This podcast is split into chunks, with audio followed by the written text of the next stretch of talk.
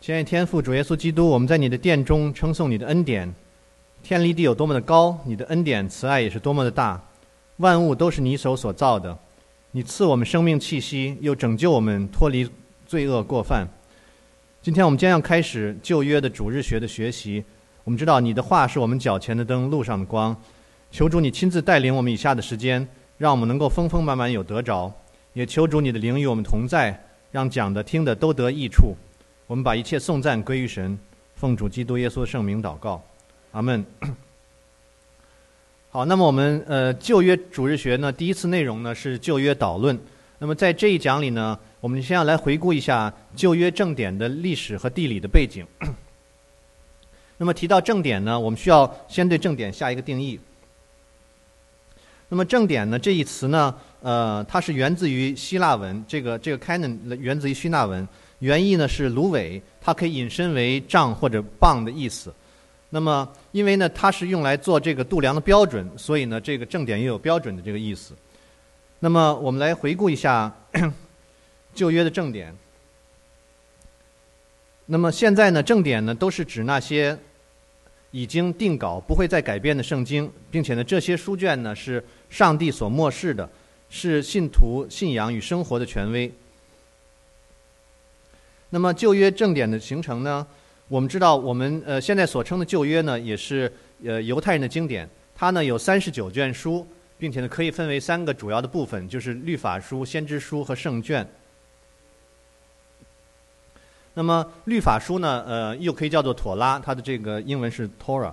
意思呢就是指呃指引、教导、律法，就是呃指指着这个这个妥拉呢，就是主特指这个摩西五经。然后呢，还有这个先知书，也包括部分的历史书。然后还有一部分呢，就是圣卷，有部分历史书，有诗篇，有箴言，以及其他的一些书卷。那么这些经卷呢，合起来称为旧约。那么旧约这些书卷的写成呢，以及它的形成呢，有一段很长的历史。那么过去两百多年来呢，呃，有关旧约如何形成的这个议题呢，学者们逐渐形成了一个共识。那么大致的过程就是这样，就是说犹太人由于他们呃亡国被掳，他们就感到有必要要维持他们上帝子民的身份，于是呢开始这个编辑、撰写和搜集过去一些关于这个神的资料。那么五经呢，也就是律法书。呃，它早在公元前第五世纪呢就已经取得了正典地位。当然，我们知道这个是取得正典地位，因为我们知道摩西五经是摩西写的，所以它的写成成书的时间远远早于这个。这里提到呢，就是说它被承认为这个正典呢，是早在公元第五世纪就已经是它有这个这个地位了。那么先知书呢，是从大约公元前第五世纪这个以前开始写作的。那么定稿和获得正典地位呢，大约是在公元前的第二世纪。那么关于圣卷呢，是在公元第一世纪的这个呃犹太人的呃 亚麦尼亚会议上最后得到确认的。那么我们待会儿会看一段看一下它的成成书的时间大约什么时候？就是说它成书呢大大约是公元就是公元前一世纪这种这种大约这样的时间。那么这个图这个这个图很小了，呃，待会儿我会我我们会把它放大一下。那么嗯，我们先 back 一下，嗯，先到这里。那么我们呃知道这个，呃学者们又对这个就刚才提到这些呃共识呢有进一步的讨论。首先呢，这个亚美尼亚会议呢，它的它的这个这个会议的角色呢，呃，这个在得到了一下澄清，因为这个会议它并没有把这个当时犹太就是认人们认为正典正典这些这些书卷呢，没有剔除任何书卷，而只是针对有些书卷呢做了一些神学上讨论。并且这些书卷呢，呃，既然会被提出来讨论，当时表明了当当当时这些书卷已经有相当的权威的地位了。那么其次呢，由于当时这些呃圣经这些书卷呢是单卷的存放的，除了这个摩西五经毫无系统毫无疑问的是自成一个系统以外呢，其他的先知书圣卷呢，并不是像上面所说的，就是说，他们成为正典地位呢是有一有一些时间的分别的。那么这个讨论结果呢，就是说旧约正典形成呢，可能会还会更早一点，有可能呢会推至公元前第一世纪，大约这样的时间。那么我们知道旧约宣告了神创造这个世界和人类，并且呢宣告了人类的犯罪和堕落，以及神的救赎工作的和人类的盼望。那么这些书卷呢，都指向一个人，这个人呢，就将要把人类从罪恶中拯救出来，他是我们的救主。那么旧约在对他的渴望中呢结束，那么期望呢这一切将在将来可以实现。那么如果旧约翻开翻过以后，那么新约我们知道，他所说的呢就是和这个旧约所应许的这个旧约应许的这个实现，是神呢救赎工作的一个宣告。那么我们可以下面按时间顺序看一下这个旧约的脉络。那么这个图呢，这这个图就是比较小，待会儿我们会把它放大一下。那么我们看到就是说，这个红的红的这部分呢是是历史书，然后呢绿的呢是诗歌，然后这个预言呢就是说一些先知书。呃，这个横的是是一个时间轴。那么这个从旧约的各个各个书卷写作时间呢，我们知道，呃，摩西五经是在这里创出利民身。这个这摩西五经在这里，这个除了这个约伯记，约伯记的成书呃时间呢是不太明晰，但是呢，现在大家就是说学者认为呢，这个它应该是成书最早的，但是这个时间现在没有一个就是说不能够再考考究到底什么时间，所以这个约伯记放在这里，我们可以看到下一个，我把它放大一点，希望这个能看得清楚一点，就是说约伯记成书时间非常早，那么除了它以外呢，就是这个摩西五经。呃，按时间呢是创世纪、出埃及记、立位记、民数记、生命记。那么这个呃这张图里呢，还有这个除了这个时间按时间轴以外呢，它还有列了这个主要的人物和事件。那么我们知道这个，我们就简单的把这个呃过一下，就是说创世纪的主要人物呢，他就是亚伯拉罕、以撒、雅各、约瑟，当然还有其他的，但是我们这说就是说主要的几个典型的人物。那么它的主要事件呢，就是神创造世界，然后人类堕落，然后有大洪水来，然后有挪亚方舟。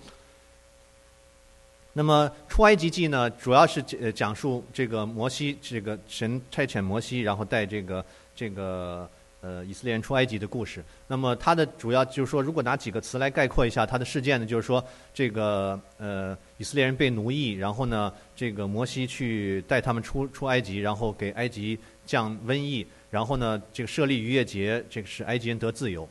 那么民数记呢，呃，它的主要事件呢，就是说这个呃，埃及人在这个旷野漂流，并且他们这个对神有疑惑。那么这个这是前前五章是这这这样的事情。那么从这个第六章约书亚记呢，它的主要人物呢是约书亚。然后呢，这个它的主要的这个关键词吧，就是说呃，他们来到了应许之地。然后再往下呢，《士师记》《士师记》呢，就是说一些主要的士师，有这个基多尼，有参孙，有路德，有萨穆尔。然后呢，《士师记》里呢讲这个每个人都认为他们自己做自己认为正确的事情。那么这字可能有点太小了，嗯。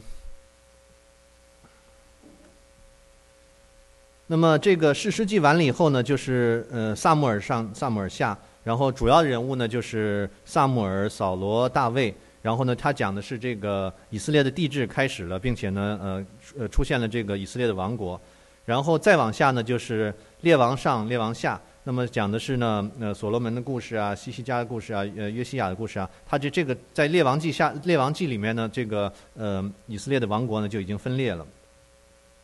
然后呃，同呃，历代至上、历代至下呢，跟他们时间是重合的。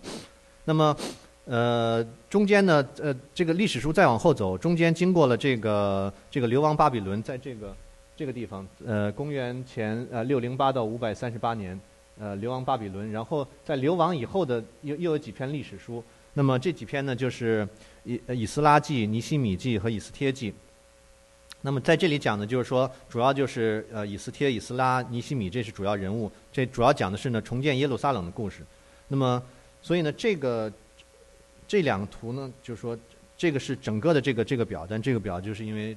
这个屏幕上打起来字太小了。嗯，我们看到这是主要是摩西五经在在这里，就是说呃它的呃顺序啊和它的主要人物。然后呢，摩西五经以后呢，从这个约书亚记、萨母尔上下、列王上下、历代上下，然后呢，呃被掳以后的这个这个呃几篇这个以斯拉、以斯帖和尼西米。那么这个就是整个的呃旧约的这么一个呃时间上的这么一个，我们概括看一下是这个样子。那么我们知道，这个旧约呢和以色列的历史呢，实际上也是息息相关的。那么，呃，我们从可以从另一个角度来总结一下，就是说，看一下旧约跟以色列的关系。那么，呃，这个这是我找的一些查经资料，就是说，他把每一卷书都跟以色列的这个关系都用一个词或者一个短语来这个概括一下。那么，《创世纪》呢，就是说以色列的起始；那么，《出埃及》实际上不只是以色列起始，就是是人类的起始。那么，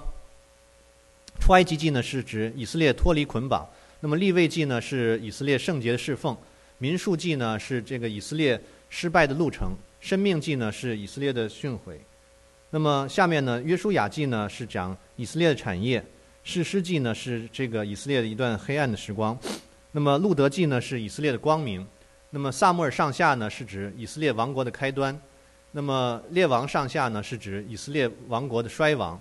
呃，这个衰亡呢是主要呃着重于政治方面。那么历代之上、历代之下呢，是以色列王国的衰亡呢，是从宗教方面来来呃着重讲。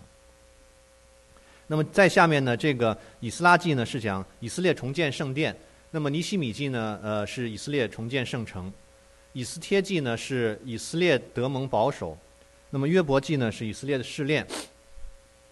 诗篇呢是啊以色列赞美。箴言呢是以色列格言。那么传道书呢是以色列的忏悔，那么再往后呢雅歌呢是讲呃爱情，那么以以赛亚书呢是讲以色列的救恩，呃耶利米书呢是讲以色列审判的警告，那么耶利米哀歌呢是讲这个以色列王国的哀鸣，那么以西结书是以色列将来的荣耀，但以理书呢是说以色列最后的国度，那红书呢是讲以色列报复的神，就是呃尼尼微的结局。那么，呃，哈巴古书呢是信心的考验。那么，西番雅书呢是讲以色列定罪。哈该书呢是讲以色列圣殿的重建。撒加利亚书呢是讲以色列的兴衰。那么最后一个呢，马拉基书呢是讲以色列的诡诈。那么这个是从这个，呃，呃旧约跟以以色列的关系，就是每一个每一卷书用一个词或者一个短语来概括了一下。那我们知道，这个神在旧约圣经里的启示呢？启示的真理呢，是他在特定的时间和特定的地点，向一群特定的人，这群特定的人是以色列人，呃，来启示他自己。所以呢，对于基督徒来说呢，了解古代以色列民族这个时代呢，呃，对我们也很重要。那我们现在来看一看，呃，神启示出现的地方和旧约历史呃一一些主要的事件。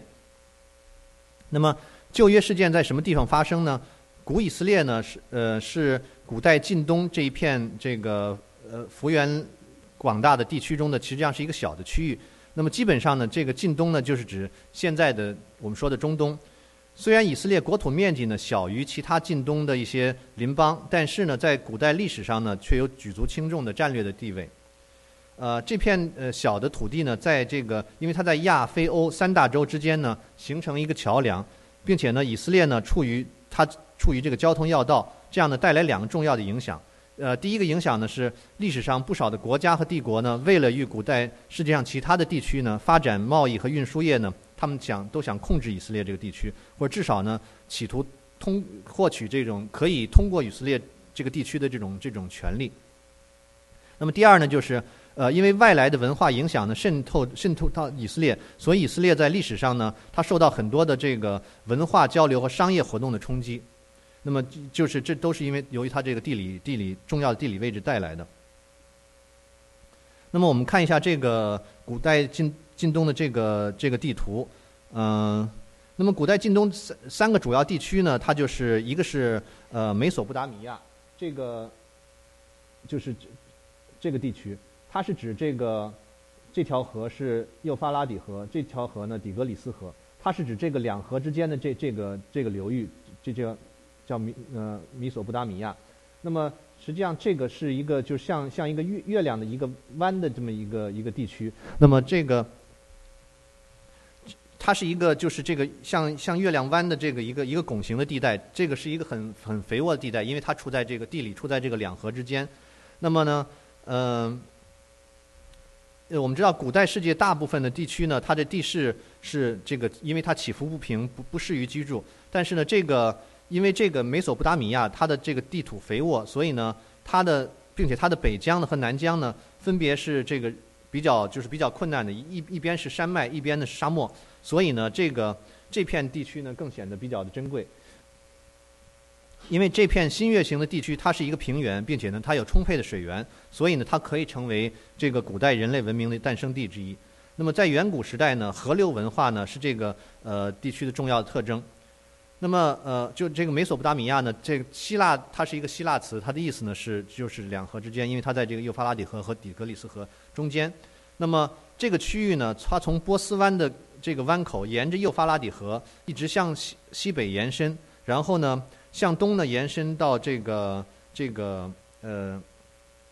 呃底格里斯河。那么它这一段地区呢，就就这一块地区，包括现在，如果要从现在地理来说呢，它包括现在的这个伊拉克的全境，那么还有这个伊朗、叙利亚和黎巴嫩部分的国土，这是属于这个这个米索呃美索不达米亚的这个这个地区。那么从地理上来讲呢，它这个地区呢，它北部呢是山，南部呢西南部呢就是黄土的沙漠。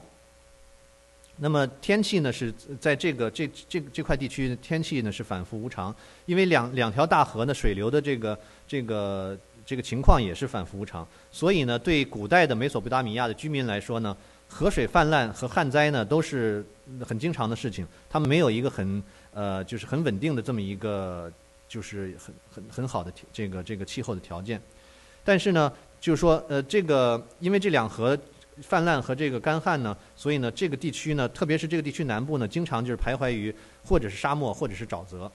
那么，呃，这是一个特点。另外还有一个特点呢，因为就是说，呃，这个地区它缺乏一个天然屏障，以这个来阻挡敌人的进攻。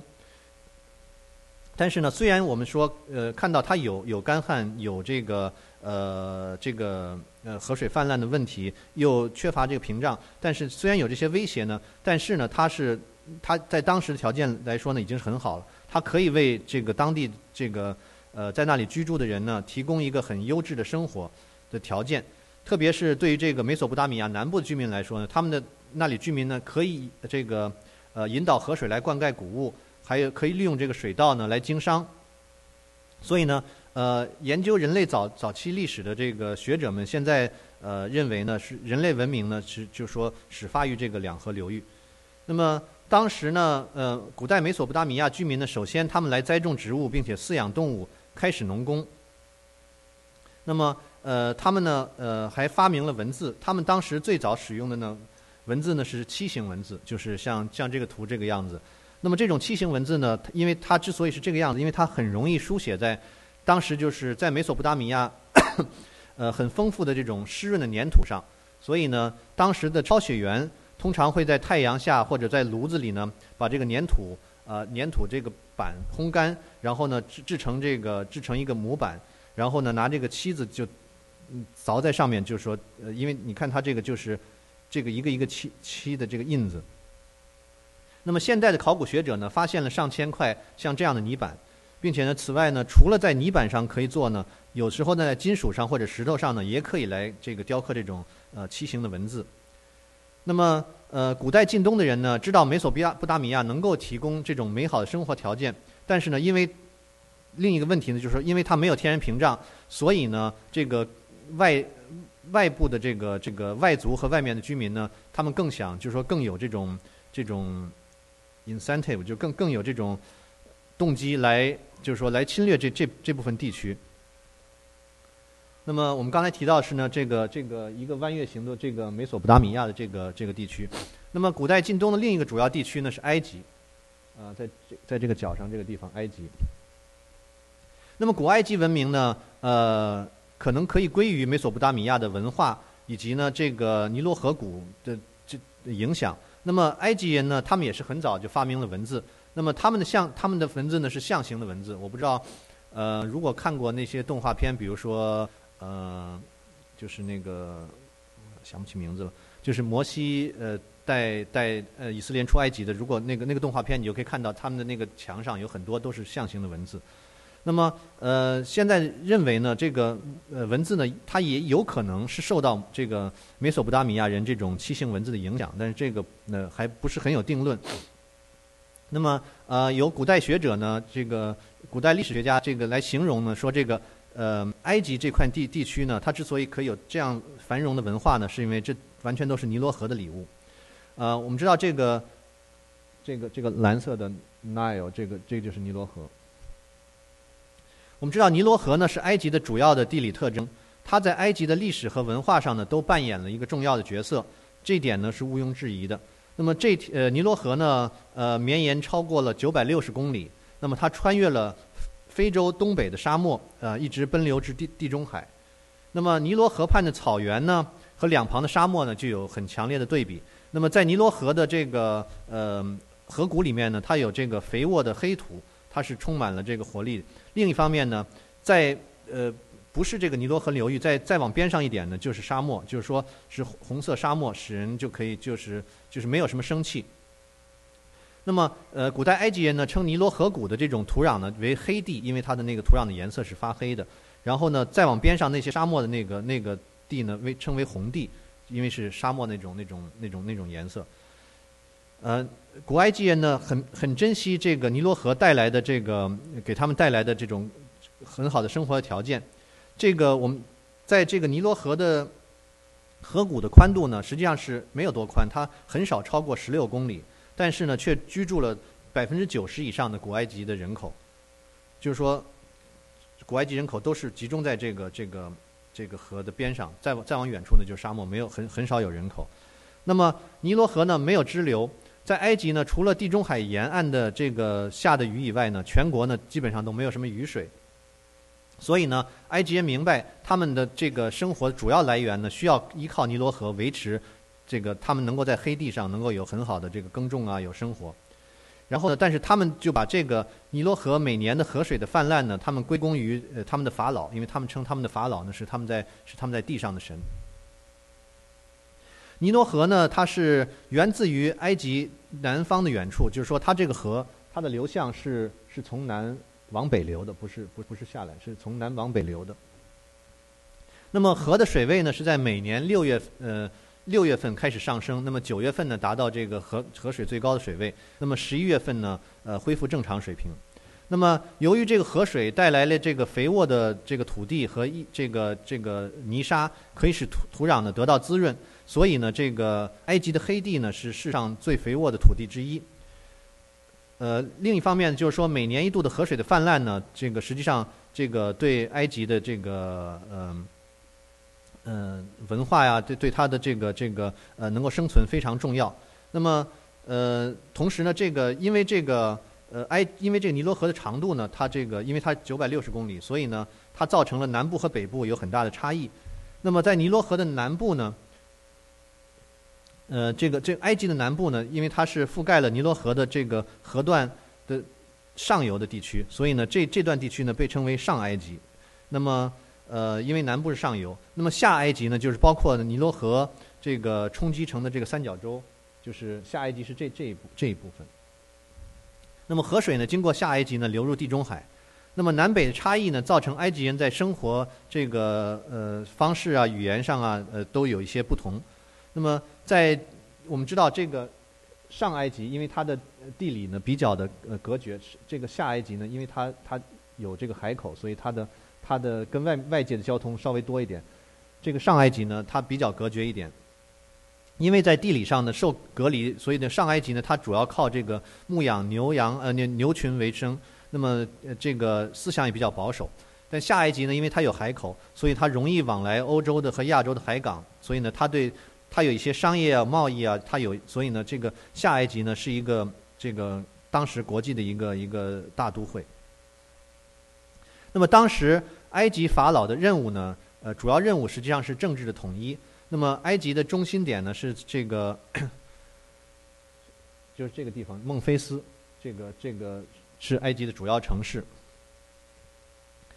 那么埃及呢和美索不达米亚不同的呢是。这个它与外界的，呃，就是它不不太容易被外界所所这个 reach 到，它只有这个这个海这个地方，这个美索不达米亚，它从路上都可以都可以到到这个地方。那么，呃，所以呢，这个埃及呢，它因为它的这个呃北边呢有沙漠，然后呢，呃，并且呢上面呢北边还有地中海，那么所以提供了一些呃天然的保障，所以历史上呢，埃及很少有外族来侵入。那么偶尔呢，有时候从这个呃这个海上来的侵略呢，但是呢，呃就是说对埃及没有造成很大的这种这种顾虑。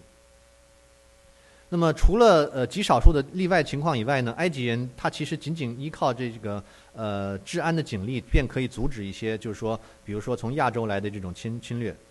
那么如果和美索不达米亚比较呢，呃，因为我们我们就看到这个埃及受受到比较少的侵略，所以呢，埃及呢并没有像美索不达米亚那样在历史上不断受到各种这个外族文化的渗入，所以呢，埃在埃及历史上所记载的呢，并不是这种。呃，权力的这个和新新的民族的这种这种更换，而是呢，主要是记载它本土上的民埃及的王朝，就是一个王朝的兴起啊，一个王朝的没落，它很少有外族人到这里来，就是说，呃，一下子就是把它，比如说，呃，成为它殖民地啊，或者这种这种情况，它没有。那么，在其中一些朝代呢，这个埃及呢，呃，发展成了这个当时世界上的一个强大的帝国，呃，在古代近东历史上呢，占有呃很重要的一个国际地位。那么，但是呢，它的这个地位呢，呃，后来慢慢衰退，以至于到这个旧约到以色列的这个联合王国时代呢，埃及虽然仍然是有很重要的文化影响的，但是它已经失去了这种国际上超级强国的这种地位。那么，呃，刚才讲的这个近东两个主要，呃呃，介绍两个地区，一个是美索不达米亚，一个是埃及地区。那么第三个呢，就是这个这个叙利亚和这个巴勒斯坦地区。那么叙利亚巴勒斯坦地区呢，它这个呃起自幼发拉底河的北面的这个弯道，那么沿着地中海呢向南延伸至这个西奈沙漠。那么这个以色以色列位于叙利亚巴勒斯坦地区的最南端，就是南端的地方。那么我们刚才提到这个地理的形式呢，这个帮助了美索不达米亚和埃及的大河文化的形成。那么呃，他们都有都有这个有这个幼发拉底河、底格里斯河、有尼罗河，所以呢，他们都有这个宽敞的河道，利于经商，可以使经济增长。呃，相反呢，这个叙利亚巴勒斯坦地区的特征呢，就是就是分割，因为这里呢，就是说没有一条没有主要的大河，那么细小的河流呢，以及这个呃极度差异的地形，把这个地区呢分割成很多小的地区。那么叙利亚巴勒斯坦这个在早期历史上呢，并没有。并不是这个，它没有先进的这个这个文明和民族的帝国。那么，这个地区在这个呃地理和政治上的重要性呢，是因为它是这个它是连接这个美索不达米亚的一个一个重要的陆地的桥梁。因为就是说，如果要从地中海进入到这个美索不达米亚的话，需要经过这这个啊叙利亚巴勒斯坦地区。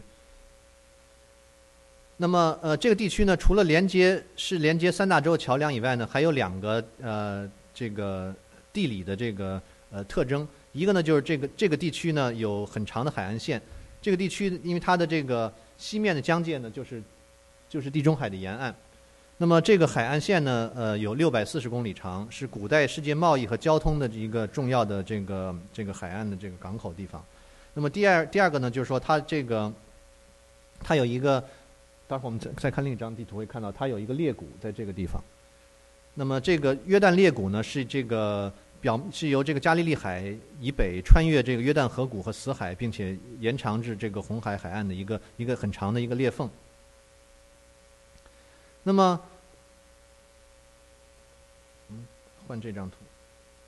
这张图可能又比较小。嗯，那么整个这个这个叙利亚巴勒斯坦地区呢？嗯，可以分成四个区域，就是这一片是地中海，那么靠海岸的这是一个区域，然后这是这是第二个，这是以垂直以南北方向分成四个区域，这是第二个区域，这是第三个，这是第四个，然后我们来讲一下这四个区域，在最最西边的呢，这个就是海岸区，那么这个呃这这一片区域呢，它是一个平原，它的北部呢比较狭长。然后呢？但是因为这个海岸线呢向西倾斜，所以呢它南部呢逐渐变得比较宽广，这边是比较窄的。然后越到南边呢，这个这个陆地的这个呃宽度越越宽。那么这个这一片平原区域呢，它土壤肥沃，并且呢容易取得用水，因为它有很多的泉水啊，并且有很多这个呃比较丰富的地下水，所以呢，它这这片区域是古代以色列比较富庶的呃富这个这个富裕的区域之一。那么呃再往东走，中部。这是中部的一个山岭地带，那么这是海岸平原和这个约旦裂谷之间，那么它呢是由一系列的这个起伏的山岭组成的。那么有几个部分，它有这个，这有加利利、以法莲这个犹太山地，它是由由这几由这几部分组成。那么再往东边呢，这个这就是约旦的裂谷。那么这个呃约旦裂谷呢，它的平呃平均的这个这一段地段的宽度呢十六公里，那么它的深度呢，它北面呢海拔大约是九十米，然后呢，嗯，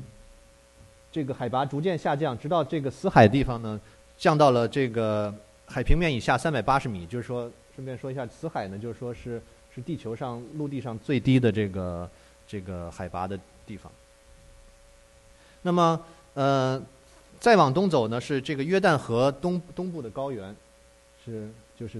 最东部的这这个这个区域。那么约旦河裂谷以东呢，它这个呃地区这个这个呃海拔呢又又开始又开始上升，然后呢形成一片高原，并且呢再往东呢逐渐淹没在这个阿拉伯的沙漠里面。那么这个高原呢比这个呃它比这个裂裂谷呢大部分海拔都要高，